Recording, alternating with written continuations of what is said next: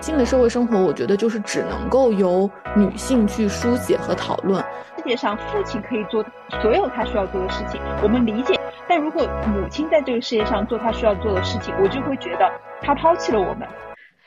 大家好，这里是 Outlier 离群点，是由 Summer 和 Yuri 主播的一档文化类播客节目。本期我们想要聊的话题是女性的社会生活。那社会生活的概念其实涉及了广泛的理论和学术研究。涂尔干的社会实体论强调了社会现象背后的集体意识和社会事实，马克思韦伯则通过他的理性行动理论探讨了个体行动与社会结构之间的关系。而在了解社会生活的交互性和互动性方面，高夫曼的表演理论提供了关于日常生活中的自我呈现和社会互动的深刻见解。在社会生活的过程中，个体不仅仅是行动的主体，同时也是社会规范、价值观念和行为模式的传承者和创新者。本期我们想要探讨的社会生活，其实主要可以从以下几个方面来理解。首先就是社会互动，那它包括的是人与人之间在日常生活中的相互作用和交流，包括沟通、合作以及冲突等。然后第二部分是社会角色和身份。那个体在社会中扮演的角色，比如家庭成员、职业角色、社会地位等等，以及其带来的责任、期望和行为准则。第三部分是包括社会结构，它形成了社会组织和秩序的框架，包括了家庭、教育机构、企业、政府等组织机构及其之间的关系。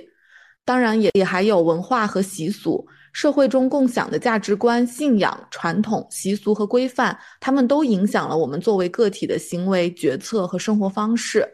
最后，我们其实想要聊的是社会问题和挑战。社会中存在的问题，比如贫穷、不平等、歧视和环境等问题，那社会又是如何识别和解决这些问题的？这些方方面面都出现在女性的社会生活中。那从自身的经历谈起，Uri，你觉得女性的社会生活为何会值得被谈论呢？他们所说，我们在本身的很大的社会结构层面上就存在对女性的压迫，然后这种的话是很多年以来形成的，它并不是说由嗯个体能够去。意识性的改变的，我就是举个例子，就前段时间我看到一本，嗯，关于就是资本与照护的悖论，它是由一个女性主义者写的一呃一本书，然后关于这个现代社会普遍存在的照护危机这个话题，我们可能稍后的嗯播客也可以再详细的聊一下。但我简单说一下，这个照护危机，它就指的是说我们在家庭和工作的平衡当中存在着很大的分工不平等。比举个例子，我们要有生育和养育孩子的这种嗯本身的。社会责任，然后同时的话，我们也要去照顾自己和家庭成员，而且的话，可能还会要去照顾老人。那这些就是基本的，嗯，社会生活，其实都是在嗯资本主义的发展过程当中。逐渐的被网格化，然后被定性为它是一个无偿劳动的。就举个例子，在之前的话，可能我们还不习惯于说付费给保姆或者是付费给一些医院的护工来去照料老人，我们更多的是习惯于家庭当中有一个老家庭成员来去做这件事情。那你想象一下，谁会是成为这个家庭成员呢？就基本上在社会的普遍意识当中，女性都是成为这个家庭成员的。那为什么我们是会把女性和这一些社会劳动联系起来，而且我们把它免费化呢？那就是因为在这个资本主义的发展过程当中，我们其实是用爱和美德来去支付这些再生产劳动的报酬，而用金钱来去支费支付所谓的生产性劳动。比如说男性在工工作当中他创造的经济价值，那逐渐的话这种。所谓的家庭领域的社会劳动，就它的重要性就被逐渐的掩盖了。与此同时，在这个家庭劳动当中存在，嗯，承担主要职责的女性也逐渐价值被掩盖了。嗯，前段时间我相信有很多可能网友都了解过的关于博士陈朗的一篇悼文，她的丈夫因为。癌症去世以后呢，她描述了自己在这个家庭生活当中，尤其是由于家务劳动所带来自己嗯身心的损耗。嗯，这一个呃文章它所描述的一个典型的形象，就资本它其实是把这些照护性的社会劳动变形了，变形成为一个女性她自有自发自爱的一个一种美德。我自己觉得这个是非常的不合理的，而且基于我本身的经历出发，因为我的父亲他是由于嗯身患。嗯疾病以后导致了残疾。那我母亲她就是自担呃自愿的成为了这个家庭当中的一个照顾者的角色，哪怕就是基于我本人的意志来讲，我希望说嗯通过社会劳动的方式去付费给其他的呃。呃，人来去照顾我父亲，但是我母亲还是认为，嗯，在传统社会的观念里面，这个就是一个女性的意义和价值，以及说她的责任。那为什么我们会存在这一些嗯结构性的压迫？就是因为可能在几百年的社会环境发展的过程当中，我们逐渐把这一些的责任加注到女性身上，它本身的合理性没有被真正的嗯看重和真正的去讨论和辩驳，然后导致说今天成为一个墨守成规的。形式，那我我其实觉得在这个中间是由于时代的发展，嗯，这个现象其实是有所改变和变化的。像举个例子，前段时间很热播的那个嗯沪语剧《繁花》，它中间就有很多鲜活的女性形象。那不管是里面的就是嗯。做外贸的女性，还是开饭店的女性，还是后面她她做嗯自己生意的女性，她就会展现的，其实，在经济大经济大浪潮发展的过程当中，女性她是可以踏出传统的社会加诸于她唯一的一个就是家庭妇女的角色的，她是可以创造多种多样的有生命力的角色。这个其实也我自己自身经验来讲，我有一种体会，因为父母他是六十年代生人，所以他们中间有很多人其实都是在《繁花》这个故事里面的主角类似的角色之一。他们之前可能是有比较安定安稳的国企的工作也好，政府工作也好，还是事业单位工作也好，但是都由于九十年代的下岗潮导致了大批的失业。那中间的一些女性，其实她就抓住了这个时代浪潮的机会，变得就是更加的。呃，有幸的话进入到参与到经济的真正的经济生活当中，然后去发现他们自身的一个价值和意义。那其实，在无意识当中就打破打破了之前的社会结构，加注于他们身上这种固有的形象和责任。我是觉得，就是在这个时代风云变幻的角色当中过程当中，女性的角色真的发生了很多的转变。那但这个时代真正跟上了这些意识的转变嘛？然后社会生活匹配到了这些女性意识的转变嘛？而并不是。其实，在引入这期话题的时候，就像呃尤瑞刚刚讲到的，就我脑海中最先出现的，可能就是大家已经非常熟悉的上野千鹤子的那一系列书籍，比如《厌女》《父权制与资本主义始于极限》等等。其中我印象非常深刻的一段话，就是在资本主义和父权制的交叉作用下，女性不仅在工作场所面临性别歧视和经济剥削，还要承担家庭中的大部分无偿劳动，如家务和照顾孩子。而家庭不仅是父权制的基础，也是资本主义稳定的基础。通过把家庭定义为女性劳动的主要场所，资本主义确保了这些必要的劳动是无偿或者低偿的。其实，基本上上面这段话就很大程度上描述了在大的层制度层面女性的一个社会生活的困境。那此外，表现相似主题的，并且引发了就是社会上广泛热议的，其实还有八二年生的金智英这部电影。当然，它也是由一部同名的书籍改编的。其实我们都可以看到，女性她作为家庭劳动的主要承担者，但是在社会上是很难得到相呃应的一些经济上的保障的。此外，在情感的保障上也非常的有限。即使是在家庭中，就是像八二年生的金智英里面，她的丈夫相对而言其实是一个非常体贴妻子的丈夫，但是他来自于家庭的那种压力，还是让他感到非常的痛苦。我觉得这个是很多就是从制度层面上来讲没有办法解决的问题。那如果说没有办法解决，我们是不是就不讨论了呢？我觉得这个肯定是不对的。所以说。嗯，我觉得即使是说我们在现有的这种制度的不平等下，我们还是希望能够把这些话，就是大家都能聊一聊。当然，我觉得这个话题可能也有很多的，就是自媒体啊或者各种播客的节目也都已经聊过了。但是，我们就还是想出于自身的一些经验的出发，然后去聊一些我们自己的一些个体的感受吧。此外，就是嗯，除了这种制度上的精层层面的剥削之外，我觉得女性本身就。在社会生活上就面临着非常多的恐惧，比如说互联网上就经常会有人教授独居女性如何确保个人安全。然后除了安装摄像头这种最基本的方案之外，就是还有很多，比如说你要在门口放几双男人的鞋子，而且需要定期的更换，以制造这个家中有男性居住这样的一个现象吧。然后而且还有一些，比如说堵门器之类的这种所谓的独居神器。但其实这种恐惧，我觉得作为一个男性是几乎从来没有感受过的。然后比如说我自己一个人独居，我真的就是会在跟陌生男性同处一个电梯的时候，下意识的就不想按自己居住的真实楼层的按钮。而且我之前就是曾经有遇到过，我跟一个男性同时按了电梯，因为我要在他前面下电梯。我出门的时候，电梯门关上之前，我会故意的走向和我住的地方相反的方向，不想让他通过我出门之后的路径的那个方向去猜测我真实居住的地方。他真的那个男性真的会给我造成什么生理上的威胁吗？其实不会，但是我还是那种恐惧深植于心，无法被抹除的。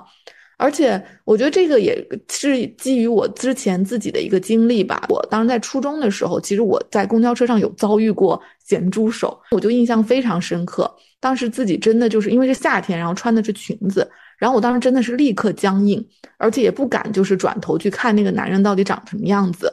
嗯，甚至会怀疑自己是不是感觉错了。直到他第二次摸我的腿，然后我才吓得立刻就是下车，而且在下车之前，我就是很随假装随意的瞄了他一眼。当时那个男性是一个非常瘦小、非常邋遢，然后非常猥琐的一副模样，然后那个样子，我觉得就是一直停留在我的记忆里。所以，其实像这种就是生活中的这些小的细节，我觉得因为男性他真的没有感受到过，所以他没有办法理解女性的呃痛苦。即使是说她是作为一个女性主义者这样的一个有这个意识，然后，但是她由于缺少这种相应的这种生活体验，我觉得他们还是很难理解我们的。所以，嗯，女性的社会生活，我觉得就是只能够由女性去书写和讨论。虽然说现在女性崛起这种力量已经非常的广泛，然后我觉得在大量的社交媒体上也有很多人在支持和鼓励每一个女性都能够说出自己的感受。我觉得。这是一个好的发展的方向吧。像之前，比如说我们有加注去讨论的，比如说女性车厢以及呃女性专用的停车位，那这些仿佛是对女性社会生活的保障，但事实上，我觉得更多的其实是一种破坏，因为它加注在了女性身上更多的这种刻板印象以及性别的不平等。嗯，包括像产假，之前也是说给女性提供更多的产假，但事实上，女性的产假，如果说从资本，就是从职场的角度上来讲，那用工单位当然会觉得说，我，呃，如果要支付给他同样的工资，然后，但他需要有很长的这种产假的话，我不如去雇佣一个男性。事实上，即使是在嗯，就是很多，就比如说发达的国家，然后可能他会有男性的也有陪产假，但是。就算是这种情况下，好像还是会有，就是很多男性，就就比如说像八二年生的金智英里面，她那个丈夫其实他是有陪产假，他有照护的这种这种假，但是他的家庭还是会不允许他去请这个假，认为这项工作由女性来做就好了。所以有的时候好像这种社会生活中的制度的保障，嗯，不仅仅是对女性的一种保障，更多的时候可能也会它会异化，然后就会变成一种对于女性这种性别平等的一种破坏。就刚才提到的女性车厢，其实它是一个基础的女性安全保障的意识。为什么我们要设置这样一个车厢？为了提醒那部分男性，少部分的男性，嗯，请你们注意，这个是你们不能够侵犯的领域。我觉得它其实是起到一个警示作用。那自然会有一些人仍然是会伸出那些虎狼之手来去侵犯女性，但是可能对于一部分跃跃欲试但是没有这样一个胆量的人，这种警示就起了作用。嗯，我之前在台湾旅行的时候就发现，就是台湾他们的女性车厢是被严格的隔离在就是嗯其他普通车厢之外的，是真正只有你的生理性别为女的。嗯，人士才能够进入这个车厢，但在这个过程当中，我就会发现，就真的会有很多男性，他们可能会投以一些不友好的目光，就觉得说你们是受到了优待，尤其是在早高峰的时间。像我去旅行的时候，整个台湾，尤其是台北市，他们的地铁是很有限的空间，那他们早高峰的时候，女性车厢肯定是比其他普通车厢相对宽松一些的。那有些男士在站台上就会。产生这种抱怨，说哦，凭什么只能让女女人进？那我也可以我说我是心理性别的女性，为什么我不能进？但其实你就会发现，正是因为他们说了这些话，那这一个制度保障就是有效的，因为他们隔绝了这些男性利用嗯这种所谓的空隙来去嗯更彰显他们本已有的强势。所以我是觉得制度有一定是比没有好。然后这个再举个例子，就是刚才 Summer 所提到的我们的产假，它其实是一个。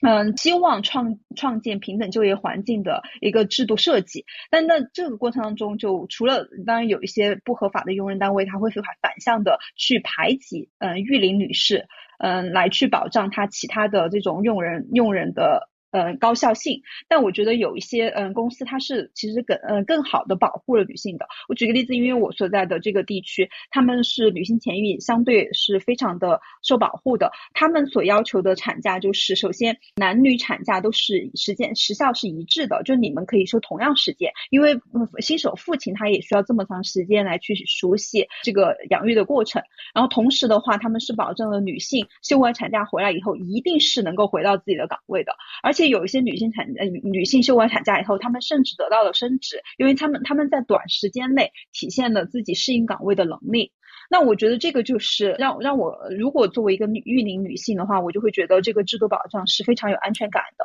那除此之外的话，我们怎么样去抵抗这种嗯制度保障下的隐形的歧嗯歧视呢？像就之前的前嗯 Facebook 的 CTO 呃桑特伯格他就写了一本。是女性的书叫做《向前一步》，它中间就积极的鼓励了，尤其是做嗯高层管理的女性，你们一定要去突破自己的这种思维的局限性。制度它是在这里的，但是呢，你可以做到多少去突破这个天花板，去突破其他人给你设置的禁锢，很大程度上也是靠你自己的意志力和你自己的行动力的。我觉得。嗯，我不知道。我觉得优瑞他有一种呃非常强的强者心态，他会觉得说制度放在这里，只要女性能够合理的利用，然后能够向前一步，比较好的一个发展的方向，那就代表着制度发挥了作用。但是可能我的话就是一个比较悲观的人，就是我总是会看到这个背后隐藏的一些会让制度失效的一些一些结构性的问题。这种时候我就会觉得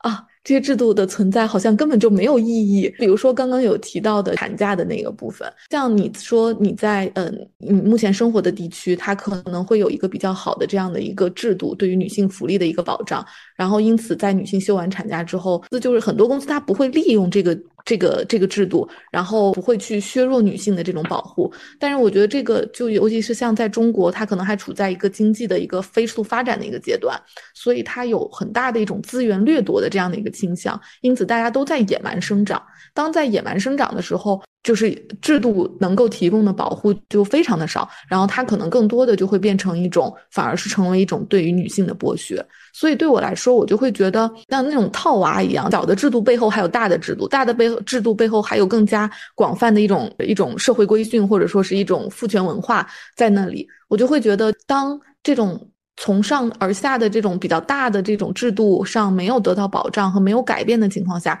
小的制度好像都会变成一些对于女性的剥削。当然，这个只是我个体的一种比较悲观的一种想法吧。我并不否认，就是刚刚优瑞所说的，就即使是在就是有限的空间内，女性还是可以向前一步，然后更主动的去探索属于自己的一个发展的方向吧。嗯，除了我们基础的安全和职场的这一些可能相对比较隐性的嗯侵害以外，其实哪怕在职场就业当中，我们都会有一些很显显性的侵犯。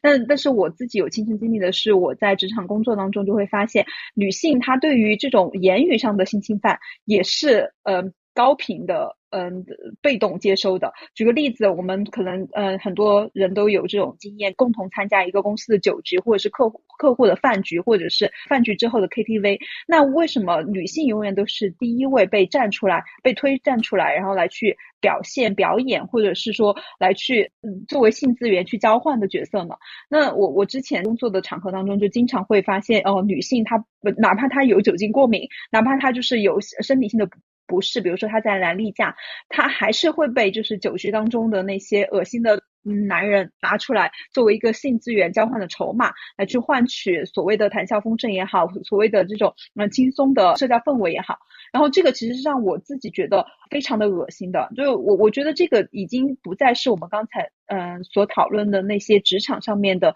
隐性的嗯。不显山露水的部分，它是一种嗯更大范围类的，就是除了对你身体侵害以外的，其实也对你精神有侵害的性侵犯。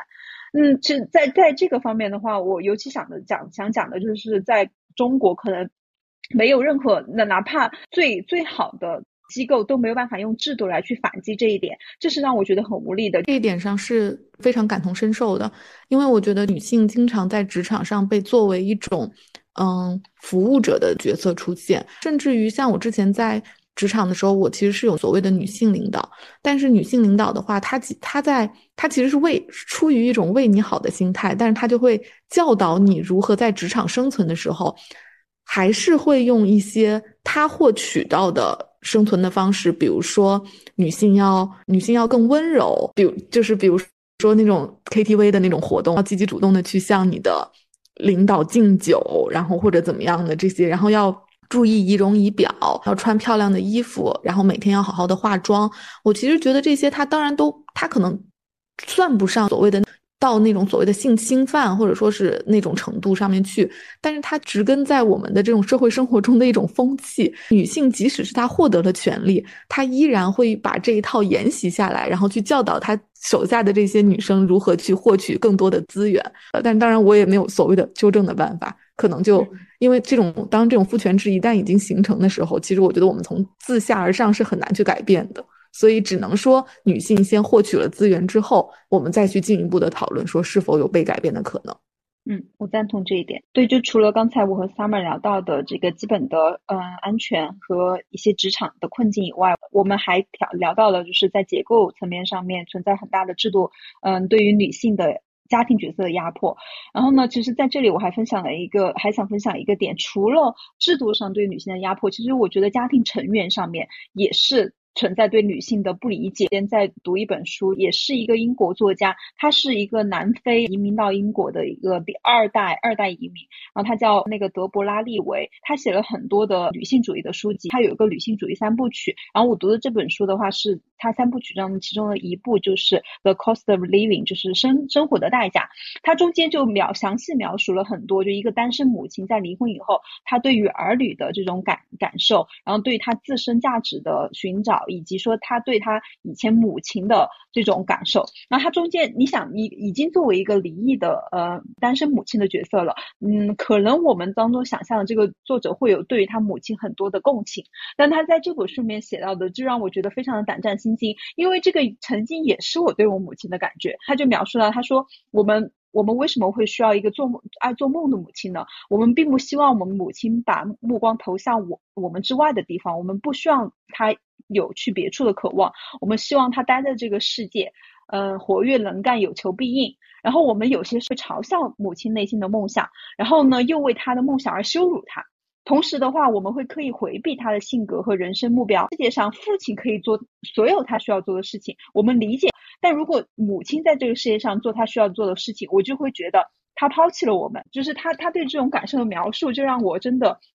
嗯，整个后背都发冷，因为曾经我是这样觉得我的母亲的。那特嗯，特别是我当我父亲他出去工作的时候，我就觉得哦，那我父亲他是为了嗯跟这个家庭提供更嗯完善的家庭的经济支持。但我母亲她要出去做一些事什么事情的时候，我就开始想象哦，那那他要去做什么呢？他是出去玩，还是去交友，还是拓展他他嗯除我之外的后社会生活？我就会我就会发现这种嗯对于自我的想象，那对于母亲。和我父亲的想象，他是是不均衡的。那为什么我们会有这样的一个想象？其实我觉得在背后隐藏的就是，哪怕你作为一个最亲近的家庭成员，你也是对父你母亲存在着无意识的压迫的，因为你对她的照护，我们前面所谈的照护责任、无偿的社会劳动已经习以为常。所以的话，在我们的意识深层，我们会觉得母亲这个角色，她天然就是应该承担她的职责，她的母职需要把她禁锢在家庭的氛围当中，家庭的生活当中。嗯，那这一种就是嗯。特别是亲近之人，嗯，对于母职的这个观念和认识，我觉得对于呃一个母亲、一个女性、一个女儿都是有很深的伤害的。但是在我们以往的社会当中，以往的生活当中，可能我们从未意识，或者是我们很少的去提起，很少的去讨论这个话题。觉得还挺感同身受的，因为我妈妈她一个全职的家庭主妇，当时我爸爸是在外工作，然后相当于挣来的钱供全家的花销这样子。但事实上，我觉得我妈妈她其实是一个相对而言比我爸爸更有能力的一个人，所以当她在家里面就是把家务做完了之后，她有的时候其实是会有自己外出社交的这种需求的。但当他比如说出去帮其他人的忙，然后我记得当时就是有一个叔叔吧，他们家开了一个饭店，然后我妈妈呢，她就会很就是很希望能够拓宽自己的社交面吧，所以她就会去帮忙。但是当她去帮忙了一段时间之后，就会有家里边的其他的家庭成员就会出来指责她，认为她只嗯就是把过多的精力。倾注在了别人的事情上面，而没有把家里照顾好。比如说，会觉得啊，家里没有收拾的很干净。但事实上，我觉得我妈妈真的已经把家里收拾的非常干净了。所以就会有这种很奇怪的这种这种指责，会发生在全职的家庭主妇的身上。包括，嗯，其实我觉得还有一个很重要的一个母职的羞辱。她，我觉得当她做了妈妈之后，我觉得她会自己对自己就会有一种约束。其实我妈妈是他们家最小的女儿，所以其实。在年轻的时候是非常爱漂亮的，也会穿很爱化妆啊，很爱打扮啊什么的。但当她成为母亲之后，她就不会再愿意穿漂亮的裸露的衣服了。就是她会觉得说，一旦她成为了母亲，她就必须要作为一个朴素的，然后一个。灰暗的这样的一个人生角色出现，然后他也不会再化妆。虽然我一直都觉得他对于内心深处对于这种漂亮的渴望是一直存在的，是嗯，直到就是我长大之后，比如说我去上了大学，然后他好像终于他已经逐渐衰老了，但他终于在衰老的过程中，他又反而觉得。自己再去好好的打扮一下自己，不会被人说你打扮的花枝招展，想要干什么这个指责了。他又重新恢复了对于比如说漂亮衣服的这种追求，他会买问我的意见，然后包括我送他一些化妆品什么的，他也会非常的开心，而且日常都会使用。我觉得这也是加诸在女性身上的一种很重的一种，其实。说的难听点，荡妇羞辱的一种魔咒吧。好像一旦成为了母亲之后，她的人生角色就从此定位了，她就变成了一个灰暗的一个一个影子。然后必须要当自己的生理上已经衰老了之后，她才能够摆脱那种羞辱感。我觉得这个也是女性在整个社会生活中，就是不得不去面对的一种精神层面的大的一种压迫吧。我们刚才所讨论的精神的压迫和精神的暴力以外，其实我觉得还有一个是很恐怖的，事情家庭的真实的，嗯，身体上的暴力。嗯，不管是说，嗯，我们前段时间已经被讨论的很多的，就在社交媒体上被讨论的很多家暴法建立和实施，以及说就是怎女性怎么在家庭暴力当中保护自己，和怎么样去对抗这种家庭暴力所带来的伤害。我在社会这种所谓的社会暴力已经尽可能的被嗯控制的情况下，家庭暴力还允许它对于女性实施伤害，这个是我自己一直都无法理解的部分。我觉得这种家庭暴力，我们刚才所说的精神。控制的可能更具象化的形式，因为我们希望把一个女性控制在她所呈现的母职的范围之内，所以我们除了在精神上压迫她，我们还会嗯诉诸于很多行动上去控制她。那这种的极端表现就是家庭暴力。那家庭暴力，我我自己觉得它又分为两类，第一类是冷暴力，第二类是就是这种身体上的暴力。那冷暴力可能会表现嗯言语攻击和言语侵犯，比如说嗯刚才嗯 Summer 所提到的荡妇羞辱也好。还是让他产生低价值感也好，那我觉得就是身体上的暴力，比如说可能真正的攻击，嗯，和就是伤害他。那我我是觉得这这两种行为都是不应该存在在所谓的家庭生活当中的，因为如果它存在的话，就代表它不再是一个家庭生活的案例，它应该上升到一个社会层面上。嗯，我有一个台湾的一个老师，他主要做的家庭暴力中的女性这方面的一个研究。他当时采访了非常多台湾的正在经历嗯家庭暴力的女性。一方面是经济控制，因为很多这种遭受家庭暴力的女性，她其实是没有独立的经济来源的。所以说，她很难就是摆脱丈夫的这部分的经济的控制。然后，当然还有其他的就是，比如说他们有孩子，那对于孩子的控制以及日后孩子的一个养育的压力，都会成为嗯，就是无法让他无法离开这种家庭暴力的一个环境。此外，也会有那种男性的极端的恐吓，比如说你如果离开我了，我就要去杀掉你。当这种情况下，所谓的家暴法，如果说只是非常。嗯，粗糙的说，你不能家暴。你如果家暴了的话，你是触犯了刑法，然后会有会会会被判刑什么的。因为它是一种亲密关系中的暴力，它和这种就是发生在公共场域的这种暴力是不一样的。它一方面隐秘，另外一方面它可能会有更多的这种，因为有亲情关系的纠葛，所以他没有办法离开。比如说，当男性有这种威胁的行为的时候，那女性如果说没有一个安全的去处，然后没有一个能够持续保护她安全的一个地方的话，她其实也是很难去离开的。那这一部分的话，其实，嗯，就像我们现在所说的很多的案例吧，我觉得都是一个非常难以解决的问题。不仅是从嗯存证，现在也有很多的那种案例会教你正在经历家庭暴力的女性如何保留证据，然后如何有助于就是将来的一个法庭上的一个裁决。但是我觉得这些都是很难去执行的。然后，而且尤其是面临着在家庭，就是在这种亲密关系里，男性和女性力量上的悬殊，我觉得很大程度上来讲，女性都很难真正意义上的通过这种法律的约束，然后去获得所谓的嗯亲密关系中的安全感吧。我觉得这个是确实是，就是一直以来都是一个非常大的难题。嗯，即使是在女性权益保护比较好的地方，也是非常难以去执行的。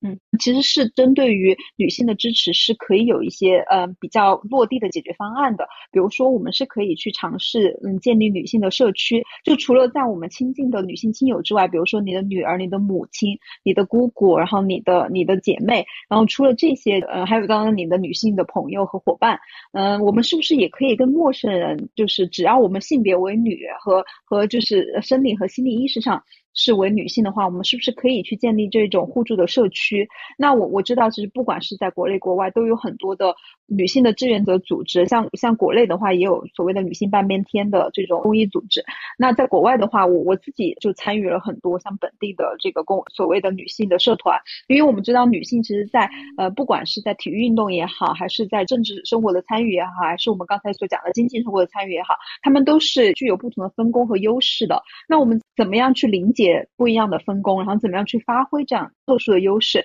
我是觉得在，尤其是在这里，女性的社区是对我帮助很大大的。我举个例子，我前段时间因为很积极的去参加一些体育运动，然后中间的话，我会发现我我想提升我的呃足球的水平，但是我们都知道，就是足球很多很多的足球国家，嗯，它都是男性为主导的，就它可能男性球员的嗯这种社社会声量会更大一些。然后我。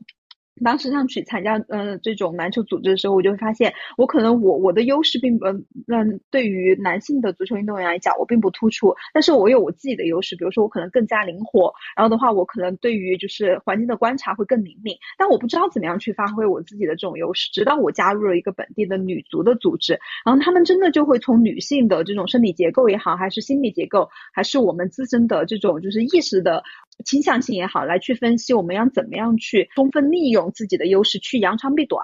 我我是觉得这个对我帮助很大。此外的话，就是我我在国内的话也也有一些就是护理权益保保障组织的志愿者经验，我就会发现我们女性其实因为互相了解。所以的话，我们才有更更有可能性去互相支持。这种这种支持，你是根本就没有办法指望另外一个性别男性来去参与的。就像 Summer 之前所说，哪怕他是一个女性主义者，但是他对于另外一个性别的。所谓的生理结构也好，还是他的社会身份也好，还是他的这种心理困境也好，他的了解都是非常有限的。所以我一直都是很赞同的一句话：“Girls help girls”，就是只有我们自己站出来去建立这样的社群，然后去建立这样的嗯链链接，我们才有可能就是互相支持，然后给对方强有力的保障。嗯，除了这个以外的话，其实我还想提一点，就是。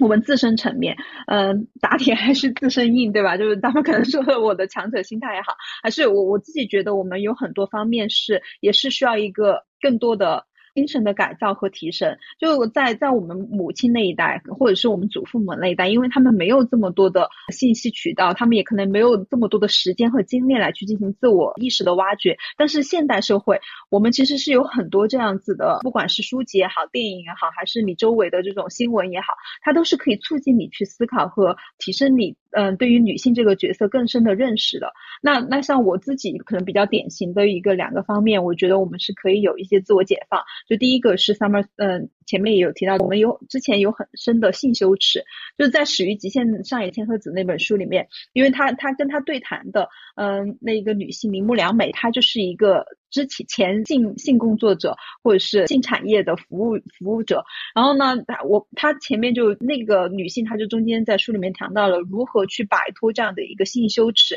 加注于我们自己呃身上的精神压力。我我是觉得这个是很重要的，尤其在东亚文化当中，就女性她可能会对己对自己身体的解放还是存在有很多的顾虑的。她们怎么样去享受除了你嗯社会加注你的，比如说你的家庭生活类的性性爱也好，你怎么样？去享受在这个之外的，就更更范围广的这种快乐，其实是很少被讨论和提及的。那我我我觉得这个我们可以从现在当前做起，因为女性是掌可以掌控自己的身体，你可以掌控自己的生育的能力，你可以掌握自己的伴侣的选择，你可以掌掌握你的性权利，你也可以掌握你对于自己身体的任何的使用权。我是我是觉得这个是我们可以慢慢的开始做起来的。还有一个就是他们前面也提到了，就他母亲，嗯，其实逐渐的，呃呃，是重新拾回对于美的这种感受和享受。然后我是觉得，像前段时间也有很多人在提的，就服美役，我们女性应不应该服美役？我们应不应该打扮自己？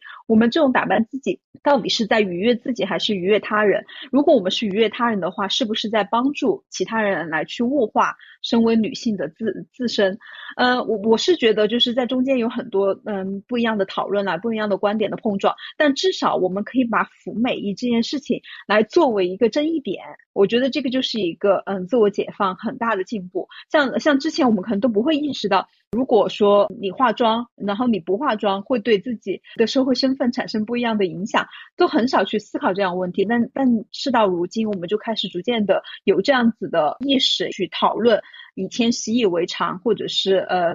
呃加诸于女性这种规范，其实是可以被再颠覆的。首先，其实我觉得现阶段更多越来越多的女性愿意公开的去讨论自己的一个性满足，其实就包括我自己的性知识获得了很大的提升。其实很多时候从通阴蒂获得的高潮，并不比那种纳入式性行为差到哪里去。所以我觉得女性即使是不需要性伴侣，我觉得也可以通过。自慰的方式去获得这种性满足，就像刚刚 Yuri 提到的，我们首先我们需要放开自己，然后不要过多的对性有这种羞耻感，然后即使是在没有伴侣的情况下，我们也可以自我满足的。现在也有很多比较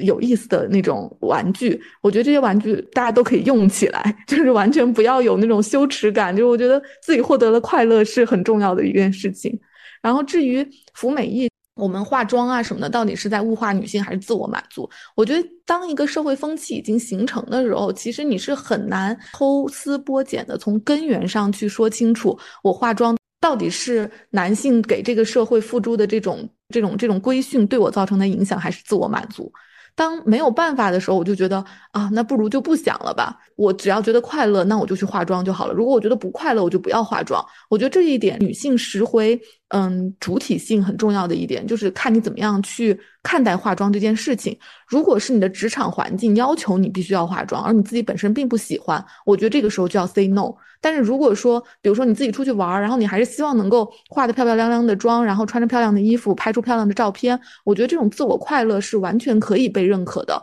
并不需要说觉得哦，嗯，化妆好像就是为了满足南宁，当然不是，我觉得完全是，当然也可以是一种自我满足的一种方式。我觉得我们前面也聊了很多关于现有的这种女性生活中的一些困顿吧，那你觉得，嗯，有没有一些好的经验范本呢？能够提供比较优秀的？呃，女性的社会生活保障的地方呢？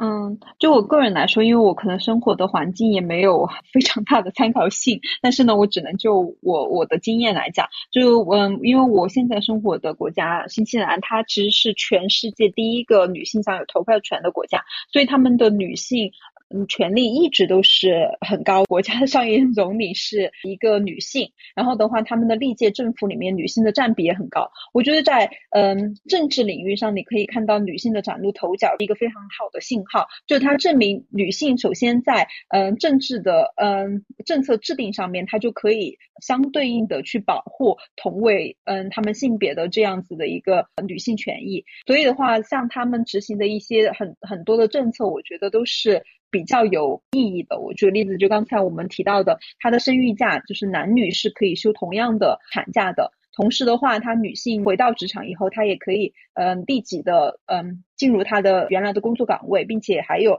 嗯很大的这种升职加薪的机会。然后再呃她的政策的保护，还有就是很多的女性的刚才讲的俱乐部也好，公益组织也好，政府的嗯机构也好，还是嗯这种学校的。机构也好，他们都是会严格的去遵循、遵照女性和男性一定要是同等的、同工同酬，并且要有同样的就业环境，要有同样的学习机会。所以我觉得在这个方面，它算是我我所见到的国家里面做比较好的。除新西兰以外的话，我了解的就可能还有荷兰，因为荷兰是我前室友他嗯学习和就业的这样一个国家。然后据他所描述的话，就荷兰，他尤其对于女性的就业权益，他们是会有很多的，嗯，就是特殊的帮助的。比如说，他需要让你了解到我们刚才所讲的职场上面可能有一些隐形的，呃，隐形的性歧视也好，还是这种制度性的压迫也好，他会在你还没有进入到职场的时候，就会跟你去进行普及，然后让你有这样的一意识。只要你发现这个问题，立即报告，不管是你报告给你公司的上级，报告给你公司的这 HR，还是报告给政府，他们都会有专人嗯参与处理。嗯，其实我自己之前印象比较深刻的芬兰吧，因为我记得当时是有说芬兰有选出最年轻的一个女总理，而且好像是说她的家庭环境她是由一对两个母亲抚养长大的，然后而且还有女性在政府中的一个所占的比例比较高。那这方面我其实觉得就是就说明芬兰它首先在政治赋在女性的这种政治赋权方面就比较的突出，然后也就是女性在政治。活动中的身影比较多的话，我觉得也更有利于推出一些从自上而下的推出一些比较好的政策，来保障女性的一些日常生活的一些福利吧。然后另外就是我觉得有感触的是，最近国内比较有意思的一些例子，就比如说。前段时间淄博大火，我记得当时在那个社交媒体上面看到的一些新闻，就说他在整个这种当大量的人群涌入淄博的时候，淄博的这种城市的服务工作做得很好，比如说会有专门的车接送人从车站去到吃饭的地方，去吃烧烤的地方，嗯，在吃烧烤的那条街上会有那种专门的行李看护的一些志愿者服务。然后后来呢，就会爆出来说，当时淄博的那个文旅局的局长是一个女性。其实我觉得就还蛮有感触的，好像类似的案例也还有一些吧。目前国内比较火，就是一些比较火的一些旅游的地方。就我觉得，女性在政治生活中，她有一些比较好的点，就是一些比较敏锐和比较细节的点，是很多男性很难去把握的。然后以及尤其是对于女性在日常生活中遇到的不便，比如说女性她会有生理期，然后这些这些东西可能都是男性在执政的过程中他是没有办法意识到，因此也没有办法去看护和照顾到的。但是当女性执政者去做这一系列的工作的时候，你就会发现它在细节上的这种把控就会很好，然后就会让很多的旅客会觉得这个城市是一个有温度的城市。我觉得一个比较好的经验范本就。说明了女性在这种政治生活中，她并不是说，即使是在我们这种刻板印象里的角色分工的情况下，就我觉得女性也是可以发挥她现有的这种角色分工的这种意识的。然后另外，像我之前因为我在澳门读书嘛，然后我们有跟社工局有过一些交流。我记得当时他们有一次来给我们开讲座，讲到了澳门的一个目前的一个在家暴方面的一个社会工作。服务方面的一个案例，我就觉得很细腻。他们首先他们会有一系列的服务去帮助，嗯，澳门正在经历那种家庭暴力的女性，能够跟她的这种家庭暴力的对她进行暴力行为的丈夫，嗯，进行环境的区隔，会给她建立一个比较相当于是安全屋一样的地方吧。因为很多的家暴执行的过程中，他会忽视家暴中的儿童这一部分。的受到的伤害，而在澳门的话，他就会很注重，嗯，儿童的这种保护，不仅仅是身体的保护，还包括心理的辅导。一旦是儿童目击或者说是参与到了、遭受到了呃家庭暴力中间的一些行为的话，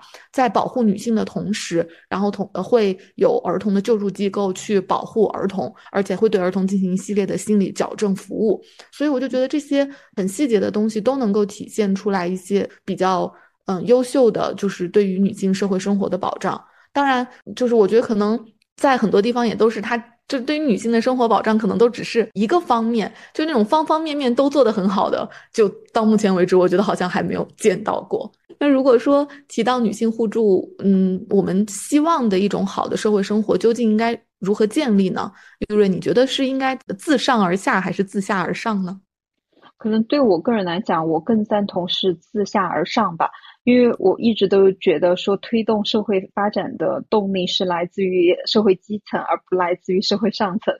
这可能是根植我嗯意识当中的一种政治观念。那看到豆瓣。它上面有一个帖子，嗯，在一些中国的城市，比如说像嗯成都的郫县，他们有发起这种女性互助的 app，就是你可以上传你自己的生活上面一些困难的话，就有专门是女性的呃女性的工程师或者是女性的就是这个服务者，然后来去接你的单，然后来去帮你上门做服务。比如说我们女性可能从社会的固有印象里面不太擅长，比如说维修的职责，或者是说一些嗯搬运重物，或者是家家具的这种翻新的职责，都可以在这个 app 上实现你的需求和你的服务接洽的功能。我觉得这些就真的很很很细小的改变，因为我们前面也谈到了很多，就女性很恐惧独居的生活，很恐惧男性的这种嗯对于自人私私人领域的侵犯。那这个 app 就很好的解决了安全的隐忧，同时的话又帮助了女性的成长，因为你你当你这种单子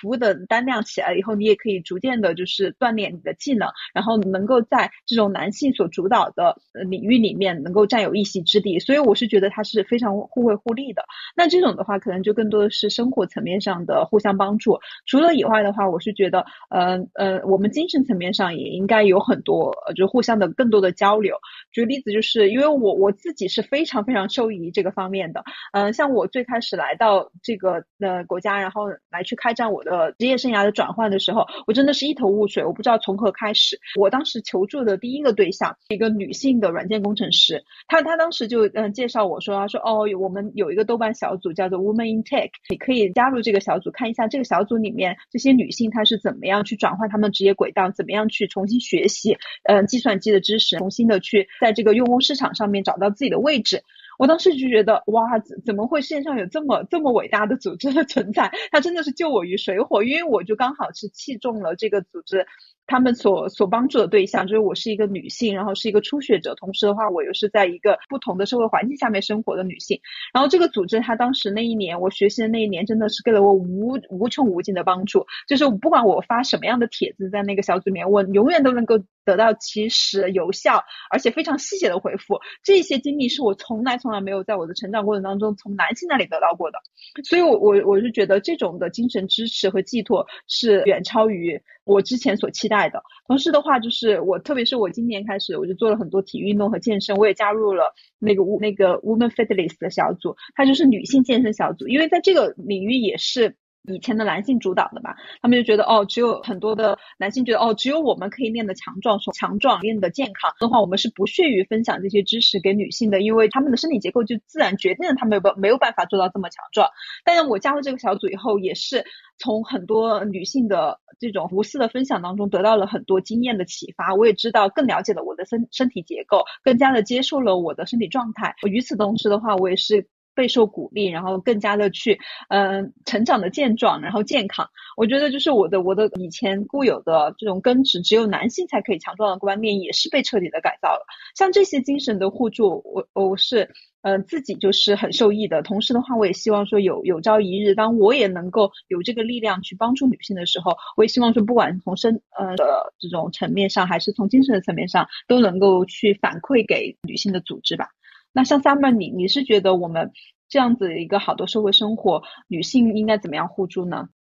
嗯，其实我刚刚就听到你说的关于那个教练、健身教练的那个问题，我也有很有话讲。就我记得我之前最开始呃试图去健身的时候，当时第一次去健身房就遇到的是一个男教练。我觉得当时的我其实可能还没有意识到，但是现在我回想起来的话，我就会觉得他对我完全是那种身。身体羞辱，你知道吗？其实我并不是很胖，我当时有一米六三，我可能也只有一百零三斤的样子。我觉得一个甚至可以说比较瘦的一个体型了。但是他就会，他试图用那种羞辱，比如说说我身材不够好啊这些方面去迫使我去好好运动。但是你知道吗？就是那种羞辱感，其实是会从根源上直接让你不想去运动的。你会觉得说，我如果每一次去运动，经受你经历你的指导，都是在经历一次你对我的凝视，你对我的批评的话，那我为什么要花钱让自己去不愉快呢？所以我当时就那个健身房，我可能去了一两次吧，我就再也不想去了，我觉得很不舒服。但是后来，就包括现在我在练普拉提，我就遇到了我找的一个女教练，我就会觉得说，女教练从根源上面讲，她就不会。